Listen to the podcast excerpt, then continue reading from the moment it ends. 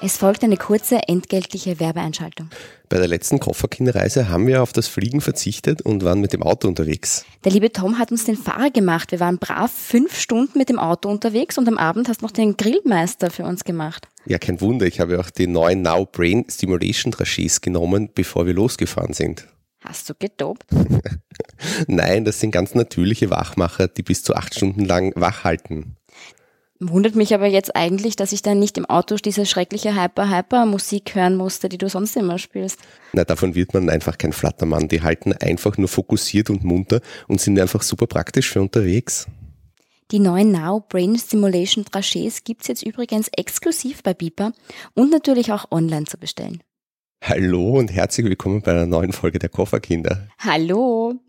Wir waren diesmal, hat's uns nicht so weit weg verschlagen, Corona-Zeit ist, ähm, Reisen ist nicht mehr so einfach und wir waren in Österreich deswegen unterwegs.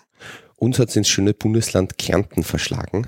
Ganz am Rand von Kärnten, schon an die slowenische Grenze.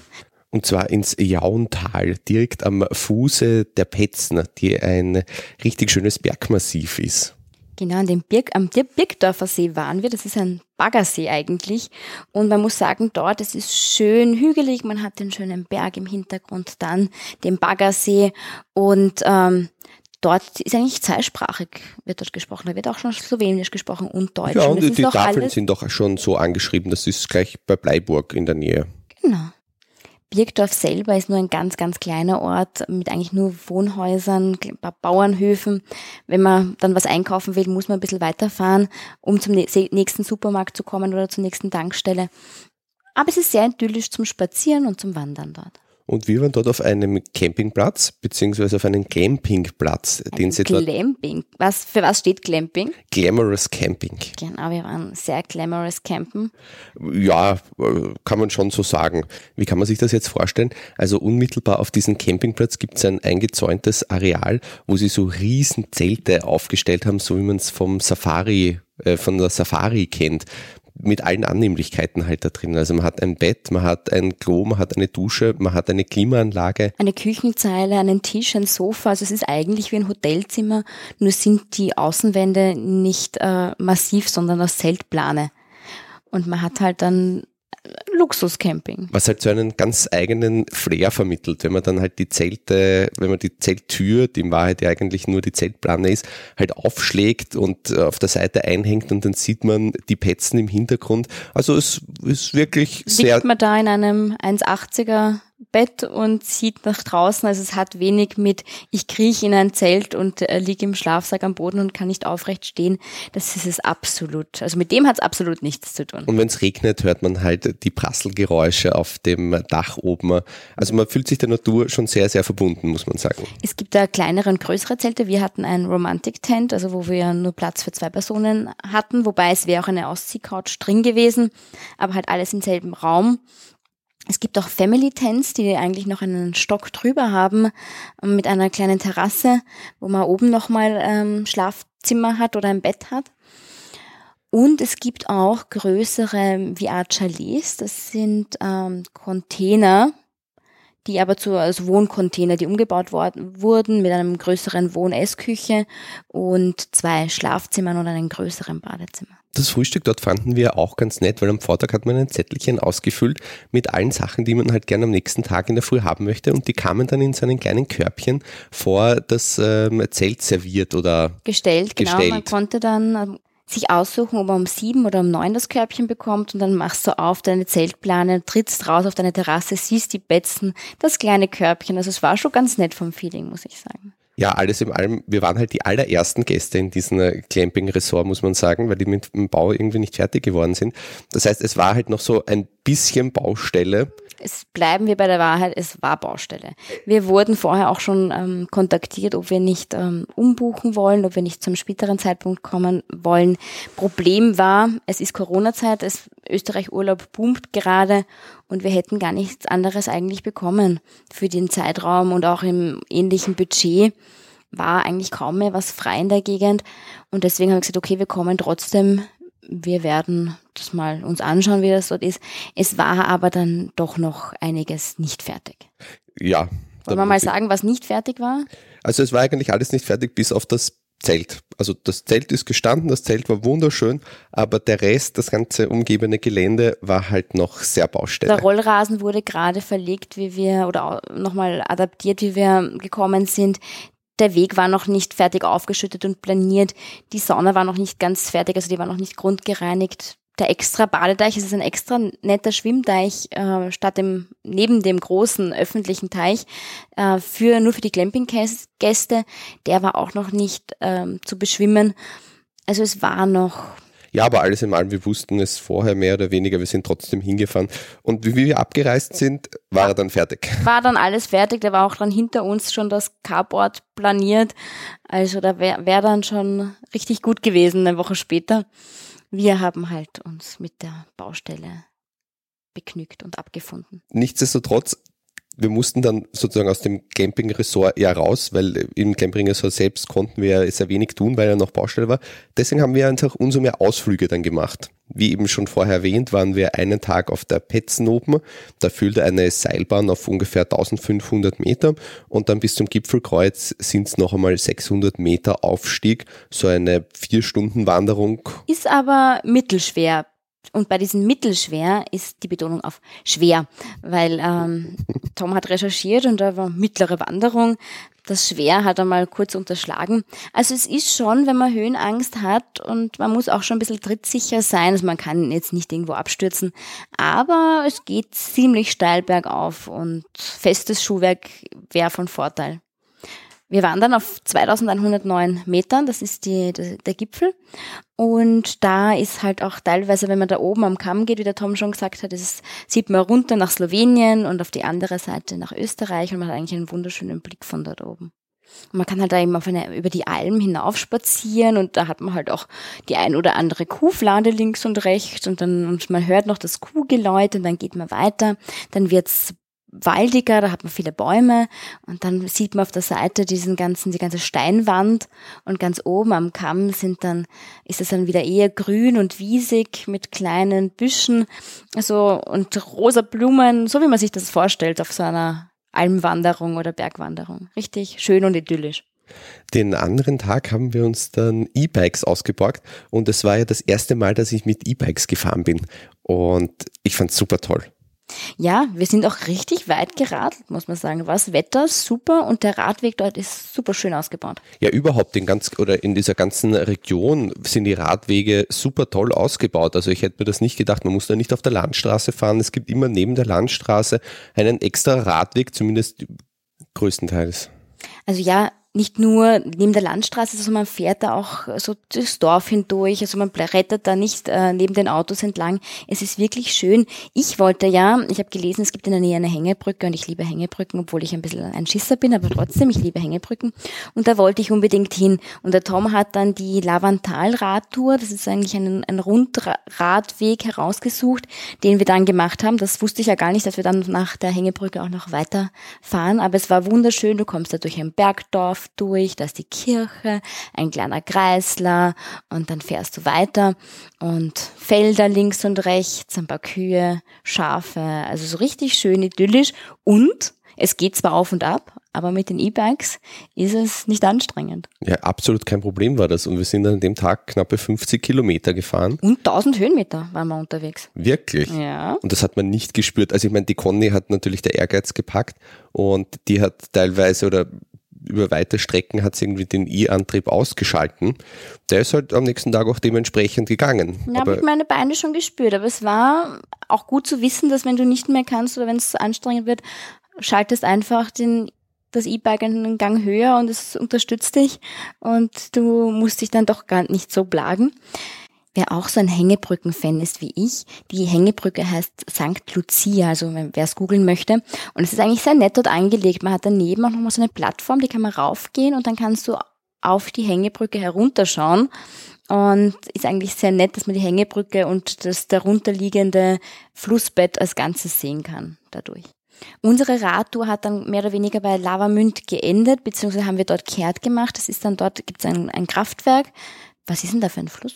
Dort verläuft die Trau entlang. Und dort haben wir dann auch wieder kehrt gemacht ähm, und sind denselben Weg wieder retour gefahren. Jetzt haben wir zwar so groß angekündigt, es gibt super tolle Radwege, aber leider war ein Teil dieser Strecke, nämlich genau die Rückfahrt, ähm, hätten wir über Landstraße fahren müssen. Und zwar über 18 Kilometer Landstraße. Und das wollten wir dann wirklich nicht. Obwohl der Ausblick von dort oben unfassbar toll sein soll, weil man dann hat man noch, glaube ich, 500 Höhenmeter, die man hin, äh, hochfährt und sieht dann auf das Trautal hinunter und auf die Traubrücke. Und das sieht zumindest auf den Bildern richtig, richtig gut aus. Aber wir haben verweigert. Wir haben bei unserem Clamping-Ressort als Entschädigung für die Baustelle die Kärntenkarte zu bekommen kann man sich natürlich auch kaufen, kostet für Erwachsene in etwa 43 Euro Nebensaison und Hauptsaison 48 Euro, für die Kinder die Hälfte. Und das sind in ganz Kärnten verteilt ganz viele Attraktionen dabei, die man irgendwie kostenfrei oder kostengünstiger benutzen kann. Wir sind da zum Beispiel auf die Betzen auf den Betzen hinaufgefahren. Das heißt, kann man einmal täglich mit der Bahn rauf und wieder runterfahren. Mit der Kärntenkarte ist das kostenlos. Also wenn man in der Region viel unternehmen will, zahlt sich das schon aus. Es sind auch wie zum Beispiel die Tropfsteinhöhle. Weißt du, wie die Die Ohrbier-Tropfsteinhöhle. Ja, der Tom war leider ganz, der wollte unbedingt die Tropfsteinhöhle. Wir müssen jetzt auch nochmal hin nach Kärnten, weil das haben wir irgendwie nicht geschafft. Da war irgendwie auf aufgrund von Corona und man hätte sich voranmelden müssen. Und das haben wir irgendwie nicht zusammengebracht, dass wir einen Besuch in der Tropfsteinhöhle untergebracht haben. Deswegen werden wir nochmal hin und euch dann extra nochmal von der Tropfsteinhöhle berichten. Aber es sind ganz viele Kinderattraktionen dabei, wie Golfschürfen. Hochseilklettergarten, Bogenschießen, obwohl Frage ist jetzt, ob das was für kleine Kinder ist. Nein, nein, aber teilweise Erlebnisbäder. Also wirklich ein Haufen an, an, an Sachen sind Museen irgendwie dabei. für Schlechtwetter. Also und wenn man nur ein paar davon verwendet, sagen wir mal so drei, vier, dann hat sich die Kärntencard schon fast wieder rentiert. Bei uns war das Wetter ja eher durchwachsen, deswegen haben wir auch immer so, wir konnten jetzt keine große Tageswanderung machen, weil es eher unbeständig war. Deswegen haben wir immer so kleine Programmpunkte auch finden müssen. Und da war neben Hängebrücken meine zweite Leidenschaft, Wasserfälle. Also das sind ja auch meine, äh, meine ist auch Leidenschaft. deine Leidenschaft. Wir haben den Wildensteiner Wasserfall gefunden. Das ist einer der höchsten freifallenden Wasserfälle in Europa mit 54 Metern Falltiefe. Und da mussten wir natürlich hin. Das ist ein Faktenfeuerwerk, was ja, du hier Wahnsinn, raushaust heute. Ja. Und das Schöne an diesem Wildensteiner Wasserfall ist, man kann auch hinter den Wasserfall wandern. Und dann schaut es ein bisschen so aus wie dieser ganz spektakuläre Wasserfall in Island, den man kennt, wo man auch hinten in die Höhle reinwandern kann und dann von hinten nach vorne raus sieht, beziehungsweise den halt von rückwärts anschauen kann. Ist aber nicht ganz legal, muss man schon dazu sagen, weil die Absperrung endet eigentlich vorm Wasserfall und da ist es aber so gang und gäbe, dass man da drüber steigt und halt einfach hinter den Wasserfall marschiert, ist auch ein Weg und trittsicher. Aber also ein bisschen trittsicher sollte man sein, weil es ist ein bisschen rutschig dort. Aber natürlich, weil es ist halt, der Wasserfall fällt halt nicht nur herunter, es ist irgendwie alles andere rundherum auch nass. Aber es ist, man kann einfach dahinter spazieren und das ist dann schon nett. Und die Wanderung dorthin, würde ich mal sagen, ist eher ein 10 bis 15-minütiger Fußmarsch auf einem Schotterweg, der sehr gut ausgebaut ist. Also das hat jetzt mit Wanderung nicht wirklich viel zu tun. Kann man wirklich hinspazieren, ist für, für auch für ältere Menschen gut geeignet und ähm, Kinder, man kann, sind sogar Leute mit, mit dem äh, Kinderwagen raufgehen. Ja, aber die haben ihn dann auf der, bei der Hälfte irgendwo stehen lassen. Also mit Kinderwagen ist es dann doch nicht ganz ja, so. Ja, so eine Trage für die Kleinen. Ja. Was dann noch ganz lustig ist, was man dort machen kann, wir haben es dann leider nicht gemacht, weil man muss sich unten schon ähm, die Karte kaufen und das Geschirr ausborgen. Man kann raufspazieren bis zum Wasserfall und dann gibt's auf halbem Weg, kann man, nach, ähm, kann man abbiegen und könnte dann runter um runterzukommen mit einer Zipline, Zipline runterfahren. Da gibt's von Baum zu Baum verschiedene äh, Ziplines, wo man sich dann. Also eine Mischung aus Hochseil-Klettergarten und Ziplining, würde ich mal sagen. Mehr Ziplining als Hochseil-Klettergarten, aber so eine ganz gute Mischung eigentlich. Drauf marschieren, auf bei der Box dann einfach ähm, das schon die Karte kaufen, kriegt man diesen Gurt gleich mit und dann schaut man sich einen Wasserfall an und runter geht's dann mit der Zipline vom Baum zu Baum. Ist ein ganz nettes Erlebnis. Was ist jetzt aber das Alternativprogramm, wenn es denn wirklich mal schüttet wie mit Schaffeln, wie man in Wien so schön sagt?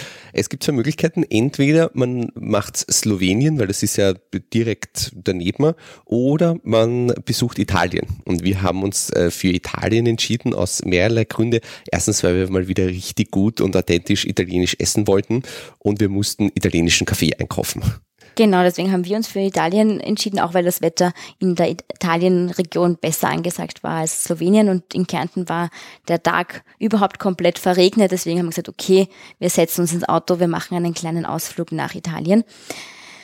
Und unsere Wahl fiel auf Venzone hat mir ein Arbeitskollege empfohlen, haben wir beide vorher noch nie gehört. Dort würde man vermutlich auch nicht von der Autobahn abfahren und liegt am Ende des Kanaltales. Ich würde dorthin so und so nicht über die Autobahn fahren, sondern über die alte Bundesstraße, die sich in diesem Kanaltal entlang schlängelt und immer so zehn Meter neben diesem Flussbett verläuft und teilweise wirklich sehr, sehr schöne Ausblicke bietet. Und dauert von der Fahrtlänge genauso lang eigentlich. Oder bei uns war es, weil auf der Autobahn waren äh, Baustellen und Venzone ist auch ein Mitglied ähm, der oder ist auch benannt unter die, den schönsten Orten Italiens. Da gibt es eine Vereinigung der schönsten Orte Italiens und da gehört Venzone auch dazu. Ist ein kleiner Ort mit aus sehr viel Stein gebaut und äh, mich hat's erinnert ein bisschen an Florenz. Ein, ein ganz kleines Mini-Florenz-Flair hatte es dort. Und es gibt einen wunderschönen Dom auch dort, den man besuchen kann und dort kann man einfach durch die Stadt spazieren, die alte Stadtmauer besichtigen, da so rundherum und dann setzt man sich auf dem Hauptplatz und trinkt einen Aperol und isst ein paar Nüsse. Und gerade in der Corona-Zeit jetzt ähm, war das wirklich menschenleer. Ähm, es gibt Fotos, die wir gesehen haben auf Google, wo irgendwie die Touristenmassen da durch dieses Dorf durchströmen.